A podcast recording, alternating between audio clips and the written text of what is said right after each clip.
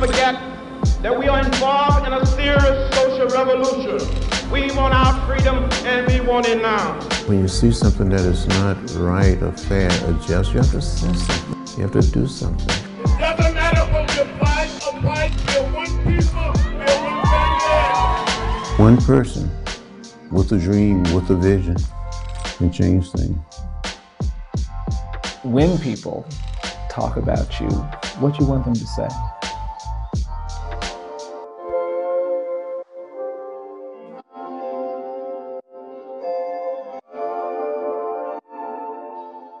Well, this is such a great honor for me to be in this room with you, to have this conversation. I, I can't tell you uh, what it means to me to have this opportunity. You represent something so precious to so many of us. And I just wanted to start by thanking you for that, for your willingness to wrap your arms around people like me and to make me think that it's possible to do difficult things, important things. And I just want to start by asking you to talk a little bit about that experience of growing up in rural Alabama in the Black Belt of America and how that cultivated the spirit that shaped your life and your vision. You used to have to pick cotton on your family's farm. Well, I used to fuss as a young child. I would complain, why this, why that? And my mother would say, boy, there's so many things we can do. Yeah. She said, I know it's hard work. Mm. But what are we going to do? Mm. We have to make a living. Mm. But I was hoping and almost praying Mm. for that day when people wouldn't have to Mm. work so hard Mm. in the hot sun. Mm. She was hoping also that things would be better, uh, much better for us as a, as a people Mm. and, and for my family. My uh, mother, uh, she was always thinking ahead Yeah. That if we get up early and go and pick as much cotton as we could, we would get more money. Mm. Because she knew the cotton would be heavier, Yeah. because the dew would be on it. So when it was weighed, money would be increased. Yeah. Your mother sounds really strategic. My uh, dear mother, one day, she came across a little newspaper in downtown Short that said something about a, a school in Nashville, Tennessee, Interesting. that black student could attend. Hmm. She encouraged you to apply for that, even though that meant you'd be leaving the house, you'd be leaving the farm, you would not be contributing that, that extra labor. Well, I was prepared hmm. and willing to go hmm. uh, to try to do what my what's called doing better. Yeah. To get an education. But I, in the beginning, I wanted to attend Troy State. You wanted to, to desegregate Troy State. Submitted my application, my high school transcript. I never heard a word from the school. So I wrote a letter to Dr. King. I didn't tell my mother, my father, any of my sisters or brothers, any of my teachers. I told him I needed his help. Mm-hmm. He wrote me back and sent me a round trip Greyhound bus ticket and invited me to come to Montgomery to meet with him. And I can never, ever forget it. You knew about Dr. King even before the boycott. You'd heard his sermon, uh, the Apostle Paul preaches to American Christians. It's the speech he gives to all the people in Montgomery four days after Rosa Parks has been arrested. Uh, at the end of his speech, he says, One day they're going to tell a story about a group of people in Montgomery, Alabama. And then he says of black people who stood up for their rights. And when they stood up for their rights, the whole world changed. And you had an immediate response to that call to action. The message really appealed to me. Yeah. It was sort of a social gospel message. Yeah. I wanted to do what I could uh, to make things better. 'Cause when you see something that is not right or fair or just, you have to say something. Yeah. You have to do something. It's like a fire mm. burning up in your bones, mm-hmm. and, and you cannot be silent. That's right. My um, mother would say to me, "Boy, don't get in trouble. Mm. Don't get in trouble. Mm. Uh, you can get hurt. You can get killed." Dr. King and, and Rosa Parks mm-hmm. and E.D. Nixon and others that I read about during that time and later met inspired me to get in what I call good trouble, Yeah. necessary trouble. And I've been getting in trouble ever since uh, the sit-ins, the Freedom Ride. You went to Nashville and began the work of learning nonviolence. When did nonviolence become an essential part of your worldview and the theology and the activism that you wanted to create? Growing up, wanting to be a minister, Yeah. uh, I, I felt that what Dr. King was saying Yeah. In his speeches was in keeping with the teaching of Jesus. So I readily accepted this idea Yeah. of nonviolence, the philosophy and the discipline Yeah. of nonviolence. We were taught to respect the dignity and the worth of every human being Yeah. and never give up on anyone Yeah. to try to reach them Yeah. with kindness, uh, with hope and faith and, and love. Yeah. So you may beat me, Mhm. you may arrest me and throw me in jail, but I'm not going to engage in violence. I'm going to respect you as a human being. And I'm wondering whether that is what gave you the courage to endure some of that brutality. Because a lot of people talk about nonviolence, they talk about the theology of love, but when you're on a bus in Anniston, Alabama, or in Montgomery, Alabama, as you've been, surrounded by that mob and surrounded by that hate, surrounded by people who you know are prepared to do violent things, it's a different dynamic. And I accepted that. Dr. King taught us to, to love. Yeah. It's in keeping with our Christian faith, to love everybody and never hate.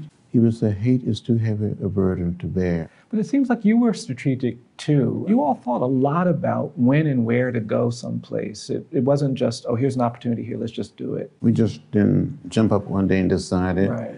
that we would go to Selma. Mm-hmm. We checked places out mm-hmm. where there was a possibility of leadership or creating a viable organization. Mm-hmm. Uh, whether you had students, people were prepared to get out and work and organize. And that's what we did. Um, we did everything that we could to bring attention uh, to a situation that was not good for people and that we could organize people. There were religious leaders, uh, teachers, and lawyers, and others in these communities and neighborhoods. Well, there came a time through the training Yeah. and accepting nonviolence, the philosophy as a way of living, mm-hmm. as a way of life, mm-hmm. that you become prepared. Mm-hmm. It, it, it was a lot of rigorous training to, to, to be prepared to be in those very stressful situations and, and maintain that commitment to nonviolence. And I don't think people appreciate how much work went into preparing people for that. Well, it was something that we became committed to. Yeah. That had to go through role playing, social drama, uh, pretending that you were beating someone, uh, uh, knocking someone down, someone blowing smoke in your face, and calling you all type of names. Training people how to be disciplined. Uh, and, and not giving up. On, on the Freedom Rides in May of 1961, uh, when I was 21 years old, leaving Washington, D.C. for the first time to go on the Freedom Ride, I thought we were going to die. As a matter of fact, I thought I saw death.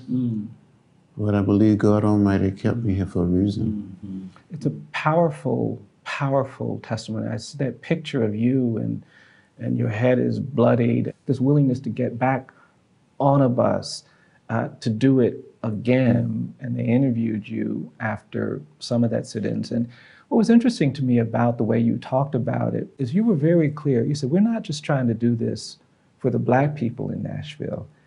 We're trying to do this for everybody because they may not realize it yet, but what they're doing is wrong. And I wouldn't be the Christian that I claim to be. I wouldn't be the good person I claim to be if I didn't try to help them get past this wrong thing they're doing.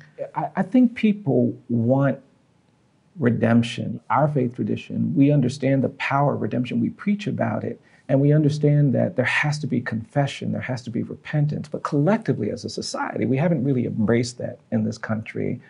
We haven't really wanted to acknowledge the legacy of slavery and the history of lynching and segregation. People want to skip over the apology part. And you still see these Confederate flags and these symbols of resistance. Seems to me part of what is so urgent right now is that we get people to have the courage to say, you know, this was wrong. And we have to reject that. But you have seen that redemption in ways that I think has been so extraordinary. A few short years ago, one of the members of the Klan hmm. who, who beat me Yeah. and beat my seatmate hmm. Uh, in a little town called Rock Hill, South Carolina, uh, and left us lying in a pool of blood.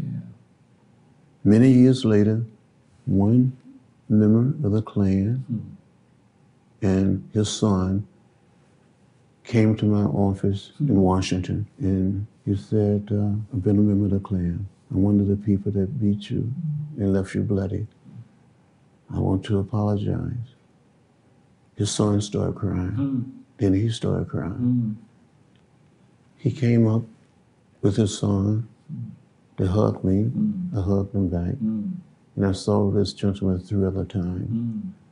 Uh, it's the power Yeah, of the way of, of love, yeah, of forgiveness, yeah, to admit it yeah, and Sam change yeah. and, and move on. It does seem to me that if we can show people that on the other side of repentance, on the other side of confession, on the other side of acknowledgement, there's something beautiful, like what you experienced with that Klan member, then maybe they'll find their courage uh, to stand up and, and talk about the wrongfulness of these things. Heather, I've been curious how you would talk about what you learned from your time with uh, Rosa Parks and Dr. King, what they taught you, what they left you with that has allowed you to do the work you've done. There's something about these individuals touch me. They reach me. Mm. If it hadn't been for E.D. Nixon or Rosa Parks, Martin Luther King Jr., Reverend Ralph Abernathy, mm. and, and so many others, I don't know what would have happened to me. Mm. I could have been lost. But for Martin Luther King Jr. to sent me a round trip Greyhound bus ticket and invited me to come to Montgomery to meet with him. My First Baptist Church. It's impossible. Yeah, Impossible for a poor barefooted boy Yeah. to dream that one day he would meet Martin Luther King Jr. Mm. I remember so well when he said, Are you the boy from Troy? Hmm. Are you John Lewis? And I said, Dr. King, I am John Robert Lewis. And he called me boy from Troy. How is the boy from Troy doing? And sometimes he would say things like, John, do you still preach? And I would say, Yes, Dr. King, when I'm taking a shower so no one can hear me. Uh-uh. And he would laugh. I think when he, when he was assassinated, when he died, um, something died in all of us. If he had lived, you know, he was a very young man. Yeah. Yeah. Maybe our country would be much better, and the world community would be better.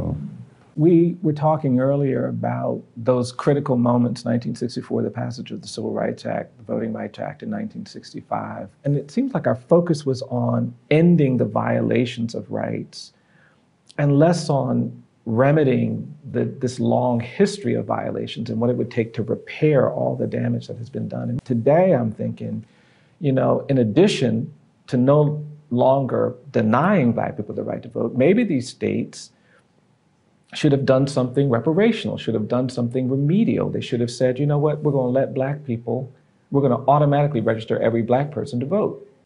The vote is most powerful, nonviolent instrument or tool that we have in a democratic society. And we must make it easy and simple for people to use it. Even the people who gave their very lives, Yes, people who took the beatings yes, and, and suffered yeah. Uh, I said, we have a right to know what is in the food we eat, Yes. what is in the water we drink, or the air we breathe. Yeah. You were the youngest speaker at the uh, March on Washington in 1963, and um, you were very eloquent and you were very compelling. I had worked on the speech with some of the staffers Yeah. of the Student Nonviolent Coordinating Committee, but I was determined mm-hmm. uh, to inspire mm-hmm. young people, mm-hmm. another generation. And when I looked out and saw that sea of humanity, mm. I said to myself, this is it. Mm. I must go for it. Mm. I tell you, we came together and we worked, all of us, very hard on getting the Lord's Cry mm. on the mall mm. that day. But it went so well until the president, President Kennedy, invited us down to the White House mm. after the march was over. And he stood in the door of the Oval Office, greeting us and beaming like a proud father. And he kept saying to each one of us, You did a good job, you did a good job. And when he got to Dr. King, he said, You did a good job, and you had a dream. Mm-hmm. That was my last time seeing President Kennedy. Wow. I admired him. Yeah. There was something about the man Yeah. that was so inspiring. Yeah. Yeah. You talked about how he and Robert Kennedy were an influence to get into politics. I know you first ran in the 70s and then you ran again in the 80s. I, I'm curious what motivated you to make that shift? I saw in politics that you could be a force for good. And so I was motivated to, to run for office, and people started encouraging me, you should mm-hmm. run for something. Mm-hmm. And I made a decision. I don't think I changed that much. No. I think I'm the same same person. uh, I said what I want to say, and I, most part, I do what I want to do. um, I think you have to be a force for good, Yeah. to inspire people, Yeah. to encourage people. I was so uh, moved when you organized the protests around gun violence. And I- I'm wondering how you think we should be teaching people what it means to be hopeful. How do you think about communicating that to, to both your colleagues in the Congress and, and another generation of leaders? You may get down, you may get knocked down, but you get up and you keep moving, you keep mm-hmm. pressing on. That was part of the civil rights movement. Yeah. A new day, a better day was going to come, but we had to help that day come. Yeah, We couldn't be quiet, yeah, couldn't be silent. Mm-hmm. We have to be engaged mm-hmm. in creating a way out of no way. You think there are strategies that we've abandoned that we need to pick back up to confront the issues that we're looking at today? I think there's so many tactics and, and techniques uh, that we sort of abandoned uh, that we need to go back and pick up these techniques and tactics and use them. We need to teach people, especially our young people. You know, we taught uh, grade school students and high school students and college students to learn to embrace the philosophy and the discipline of nonviolence, how to engage in nonviolent direct action.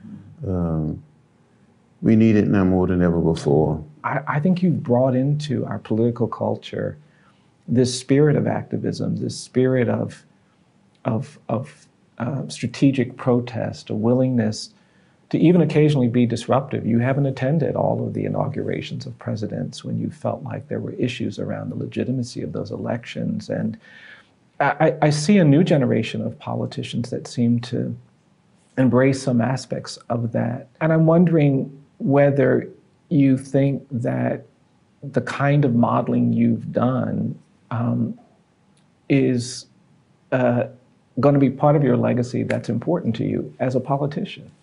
I've been so impressed with this new breed of young men and young women that are coming into elected position. It's not just at the national level, mm-hmm. but also at the local level. I think we, now more than ever before, need men and women of conscience as judges, mm-hmm. especially on the federal level, but also at the state and local level. To say we got to we got to mend, we got to make up. Yeah. People don't have a hundred years to make up. Yeah. We need to do it and do it now. You've become somebody who's had such an impact on the world. When people talk about you uh, 50 years from now, 100 years from now, what you want them to say, how you want to be thought of, how you want to be talked about. My hope, I don't think I would have much to say about it, but it'd be you try to create a better society, a better world, helping to liberate and free people, helping to save people and move people to a different and better sense of humanity. I have met people who worked with you. There's so many that whose names have never really been known, but I encounter them every now and then because I get to live in Alabama. And I, I talk about a man I met who was in a church. I was giving a talk and he was in the back, he's in a wheelchair, and he was staring at me the whole time I was giving this talk. And he had this stern, almost angry look on his face. And uh, when I finished my talk, people came up, they were very nice and appropriate, but that older man, older black man in the wheelchair just kept staring. And then he finally wheels himself to the front. And when he came up to me, he said, Do you know what you were doing? And I just stood there. And then he asked me again, he said, Do you know what you're doing?